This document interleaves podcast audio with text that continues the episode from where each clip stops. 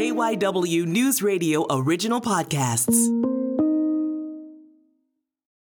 The Supreme Court recently reversed affirmative action with regards to colleges and universities ending race conscious admissions.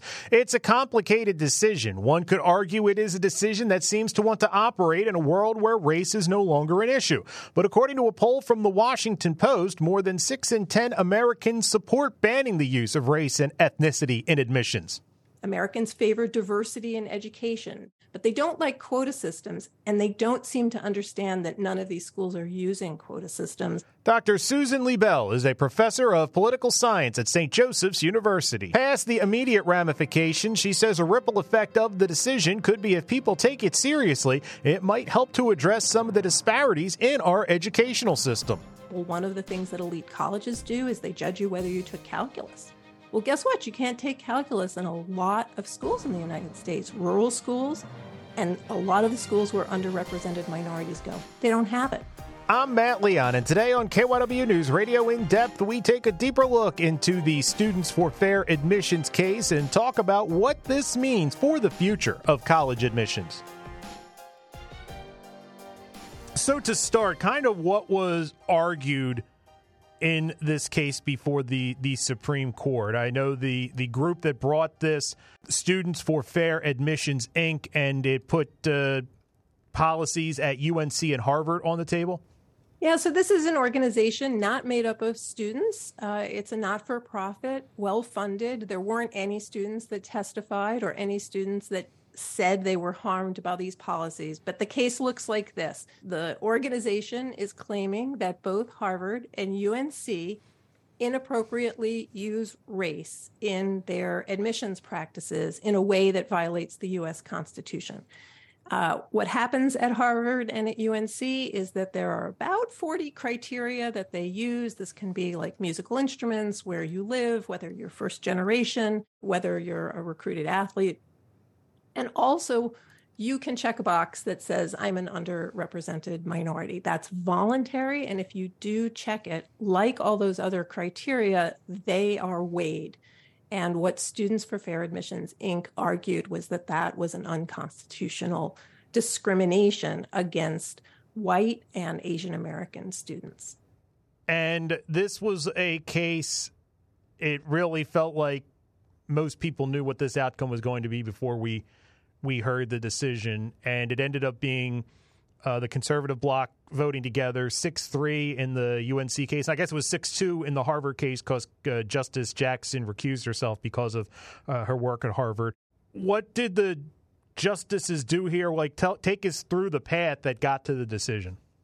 So, as you say, this was a sort of foregone conclusion. Know in advance what this court will do, in part because they're not following the precedent, they're following their beliefs. And most of these justices have been in dissents before in which they have come out against affirmative action. So, there's no, no surprise here. Chief Justice Roberts wrote the majority opinion. That's interesting. It's his prerogative to assign it to himself, but it's curious that he didn't assign it to the most senior justice on the court, Clarence Thomas who's the second Black justice in the history of the nation. But I think Roberts had a reason for that, as we'll discuss. Thomas's um, concurrence is rather unhinged, and I think Roberts wanted something as calm as as possible. So he said that these admissions programs violated the Equal Protection Clause, which says that you can't deny to any person the equal protection of the laws. And he said that both of the admissions programs weren't sufficiently focused and measurable to warrant the use of race, uh, that they unavoidably employed race in a negative manner and involved racial stereotyping that caused continued hurt and injury. And he said that both programs lacked a meaningful endpoint and therefore they were unconstitutional. His opinion depends on what does the 14th Amendment mean? And he insists that it means that we have to be colorblind. And for him, colorblind means that we cannot help a group who has been historically discriminated against. Roberts sort of framed this as what the people who wrote the 14th Amendment wanted, that they didn't want to remediate the effects of enslavement for newly freed Black Americans. He also talked about Brown versus Board of Ed and said that decision was also trying to create a colorblind society, not remediating anything. And he focused on this idea that when the government uses race, they have to apply strict scrutiny. And that means there has to be a compelling interest. And he said that alleviating the effects of societal discrimination is not a compelling interest that the court can go to look at. And lastly, he said that we have to uh, only use affirmative action to the extent that it helps everyone. So, when the court in the Bakke case in 1978 first ruled in favor of affirmative action, it said we do so on only one ground that it, it creates a diverse educational environment for the benefit of all students. And so Roberts said, Look, I'm being consistent with precedent, I'm not overturning anything, but we just can't continue this. There has to be an end. He really emphasized that. And he made two really strange exceptions at the end without a lot of detail. One of them was that the military academies don't have to do this, and that the colleges and universities could, in fact, read a student essay in which a student talks about race as part of their life, as you know, connected to their development of their grit or overcoming adversity. So it he it rejected thinking about students as part of a group but he said that they could be treated as individuals who had um, whose race mattered in in how you understood the the student holistically. Isn't the idea of looking at things through the lens of colorblind? I think that's great in an intellectual exercise where everybody should be looked at equally and we should take okay great but that's not the real world that's not a world where you know people of color have been, had to travel uphill in society for centuries. And i mean it seems like it's naive by choice to kind of act like you're being above the idea of any racial bias. But, but all you're doing is really you know kind of reinforcing it because you're putting people back on the uneven ground that was unfair to start with well, that's basically what Justice Sotomayor said, which was that the court was cementing what she called a superficial rule of color blindness. And, and what she said was that context matters and that society remains inherently unequal. And because of that, it is, in fact, a compelling state interest for colleges and universities to think about whether or not we create a diverse pool for leadership in all walks of life. And she said, like, society remains particularly unequal in terms of of education. And and she tried to show that the 14th amendment and brown versus board of education were not about color blindness. She calls that blind to american history. And she said the 14th amendment was absolutely about re mediating the effects of enslavement. It was a race conscious effort, she says. And she pushes back on some of the history that is in both Justice Thomas and Justice Roberts' decision, which is kind of sketchy about the Freedmen's Bureau. Justice Thomas tries to say the Freedmen's Bureau wasn't because people were black, it was because they were free from enslavement, as if those are two separate things in the United States. And she finds that, you know, really objectionable and she lists out you know the kinds of situations that is still there. And and she takes the majority to term on overturning a precedent written by justice o'connor in 2003 and just says you're making things up and you're just doing what you want to do because you have six votes is her implication in one part of the opinion. And she looks at the practical effects. Michigan and California both ended affirmative action, and she shows how the University of Michigan went from 14% people of color to 4%, uh, similar numbers at, at Berkeley. You know, and she rakes the majority, especially the concurrence by Thomas over the coals, because of sources and saying, like, these are your feelings about stigmatization, but you don't have numbers that that will actually prove this. So she, like you said, is saying the court is ignoring reality. We need to take a break. We will have more with Dr. Susan Liebell right after this. This is KYW News Radio in Depth. And we are back on KYW News Radio in Depth, continuing our conversation with Dr. Susan Liebell, professor of political science at St. Joseph's University. You know, when you have these major cases overturning precedent and stuff like that, a lot of these, it seems like the idea is here's the end game. here's where we are. By whatever means necessary, we will thread together any kind of an argument to get there. And that is really seems like bad law to me as a non-lawyer and a non-political science person. It just it opens up Pandora's box of stuff. I think there's no doubt that the Supreme Court is very emboldened. 6 3 is a big majority. And um, as I think we've talked about before, there's no moderate on the court. So these are six very conservative justices with no middle. So it's interesting not to have a justice such as a Sandra Day O'Connor who is willing to push back Sometimes people refer to Roberts as a, a, a, moderate, and he is no such thing. He does care about perception. He does try, in this opinion, to say we're going by the precedents. But Justice Thomas says, actually, we're overturning the precedent. And Thomas did the same thing in the abortion decision last year. Roberts said, like, we're not overturning uh, birth control. And Thomas said, like, we're overturning same sex marriage and birth control. Let me tell you what we're up to. I, I do think the difference on this one, Matt, is that Americans tend to agree with the six in this case. Whereas with abortion and guns, the six is way out of whack with American belief. In this case, Americans don't like affirmative action. It, and it's hard because if you word the question differently, you get different results. So Americans favor diversity in education. They want their children to go to diverse environments to learn, but they don't like quota systems, and they don't seem to understand that none of these schools are using quota systems.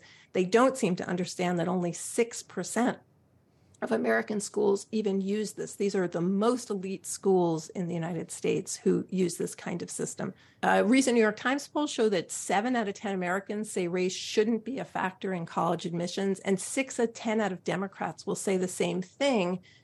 So that's the difference here is that I agree with you that the way this is being done is illegitimate. The use of history, the kind of playing with Brown versus Board of Ed, which is very cringy when you have people saying, you know, Thurgood Marshall supports my position that race is irrelevant. That's that's mind blowing.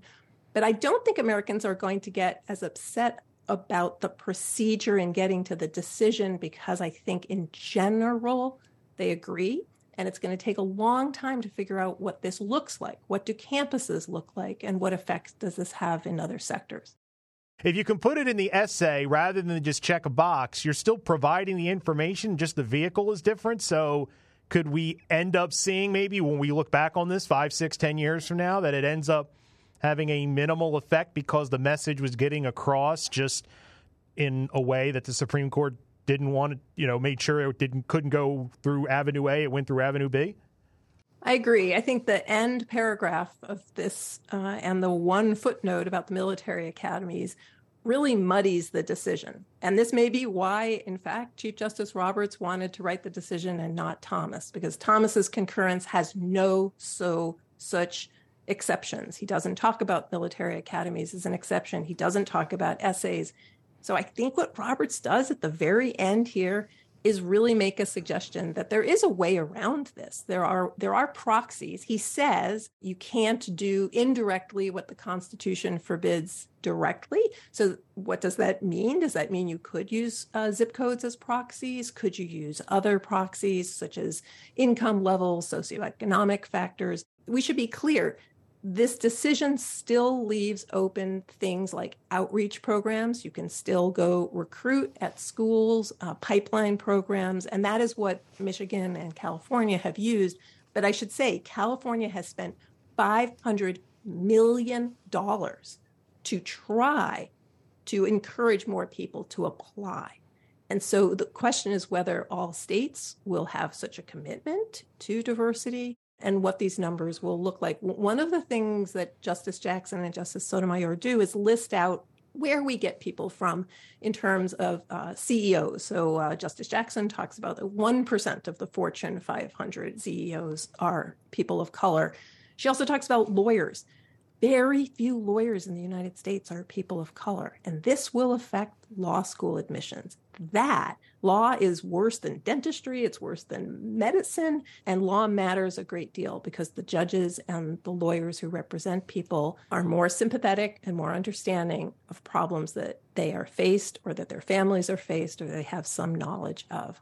And you referenced it in that answer to the, the military academies. And I know the Chief Justice didn't really provide a lot of clarity. Do we have any idea why this was different? Do the military academies have a system in place that, you know, takes care of this without utilizing quote unquote affirmative action? Or is it kind of a, I don't quite know what this is all about? Roberts just said, in light of the potentially distinct interests. So, about as vague as he could be. However, he did have what's called a friend of the court, an amicus brief from the military academies. And they said, we have been using programs very similar to UNC and Harvard's. This is how we are creating a diverse leadership pool so that our officers in all the branches of the military are representative of the armed forces and that this is crucial to people taking orders and for the military to look legitimate. So we have in the brief all sorts of reasons why, but those are very, very similar to the reasons that Harvard and UNC gave, because they're saying that their interests are training future leaders, acquiring new knowledge bases based on diverse outlooks. So, and and preparing people for these leadership positions. And it's kind of funny, Matt. Like eight of the nine justices on the Supreme Court went to Harvard or Yale for law school.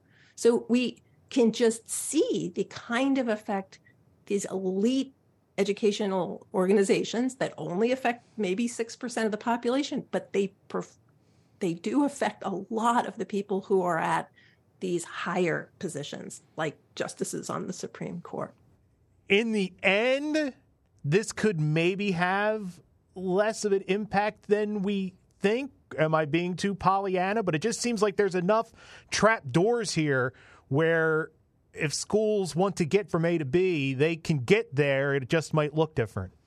I think it's a Rorschach test. I think if you don't want a lot of diversity and inclusion, and we see a lot of legislation being passed in the United States that says we can't have diversity and inclusion uh, programs in state government or local government, if, if you're in that camp, even though this decision did not speak directly to the actions of corporations or government hiring agencies or, or businesses hiring, the Supreme Court ruling affects public discourse. And it may make some organizations timid about diversity policies if they were on the fence. It may embolden people who want to ignore diversity. And for those, uh, as you're describing, who want to create diverse campuses like UNC and Harvard, yes, they have been given a, a, possible other approach, which is to just consider each student individually and not have it be in any way one of the 40 things they're looking for, but somehow able to be considered nonetheless. What that will look like is very hard to know. And we only have the results from Michigan and Berkeley, which were not very good. But the experience of Michigan and, and California should be helpful to the other institutions who are looking to make changes. I would imagine a lot of these places aren't starting from ground zero when it comes to trying to rebuild or, or you know, change this. No, I, I, look. I think that when you look at this opinion, you can really see how um, uh, people split on this. You know, Roberts is saying it's demeaning of your dignity to be judged by your ancestry.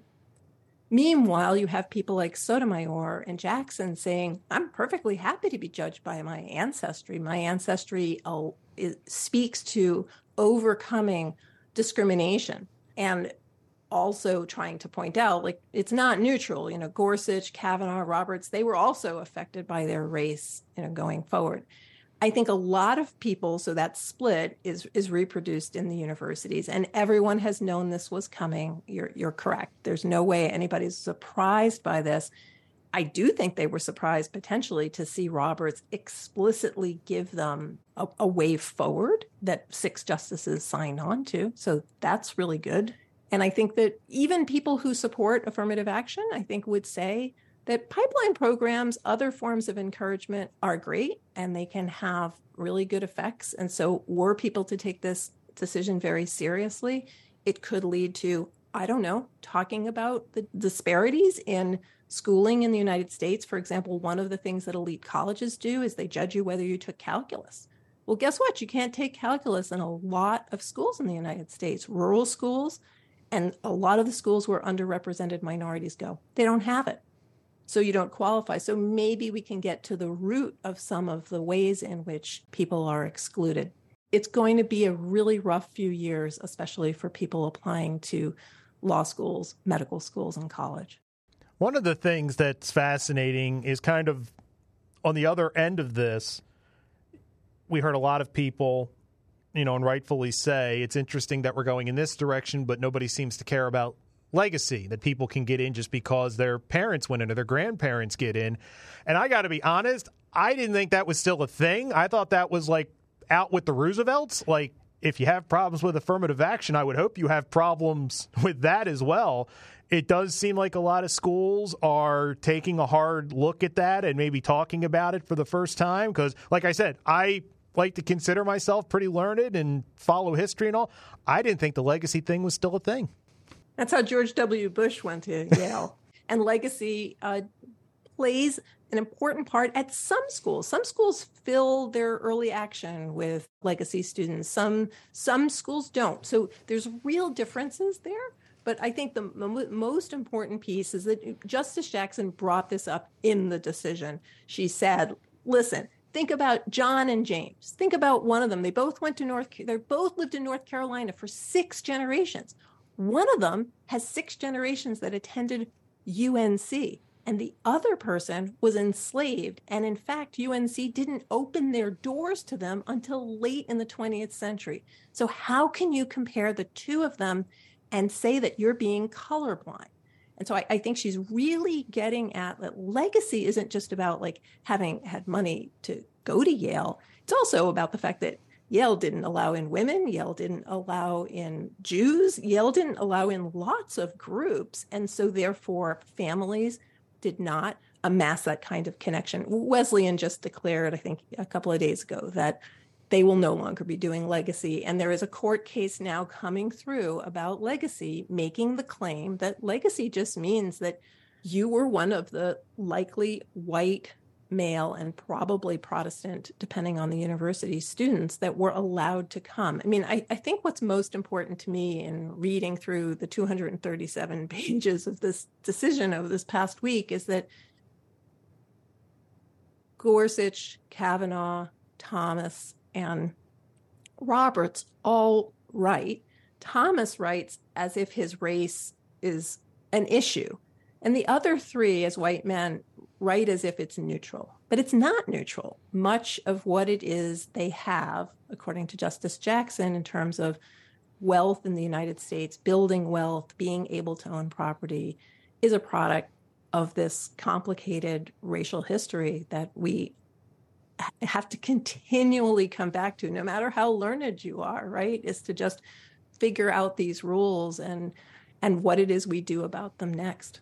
So this has been focused on higher education. One of the reasons it's important to talk about these cases, and one of the reasons I love talking to you is because a lot of times they are kind of they can transport into other things that people don't see from the headlines like it's very oh that doesn't you know agree disagree that doesn't affect me at all does this decision lay foundations for changes in the corporate world, in other worlds where they can use these ar- where these arguments could be used to try to you know kneecap diversity in in those realms.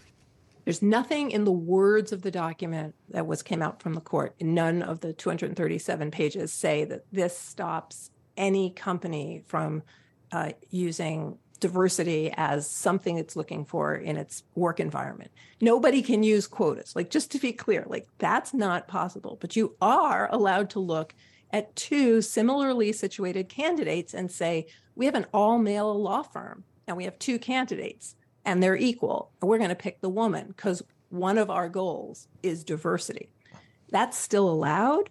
And uh, the only thing that happens is that in the back of people's minds, there is this question of legitimacy and whether or not the Supreme Court is is hinting that that's not necessary. That what you need to do is be is be colorblind, and figuring out what that means is quite difficult. But it could mean, in the case of the all male uh, law firm and the female candidate, that perhaps that female candidate has one small thing that's different from the male candidate. And the question is whether or not you would override that in this for this other reason. And I think, Matt, the polls show, and I would say that my working with students over the past uh, 25 years also shows is an increasing awareness that nobody wants, or very few people want to go into a workplace that isn't representative, that doesn't challenge them to think differently. And they want their children, most people, to attend schools that will give them exposure to that. That doesn't mean that when it comes to getting into Harvard, they don't want their child to get in. And I think that's that's the impetus that you get in this case of the Students for Fair Admissions. That's it for this episode of KYW News Radio in depth. You can listen to the podcast free anytime on the Audacy app, and you can find it wherever you listen to your favorite shows. I'm Matt Leon, and we'll have another episode out soon.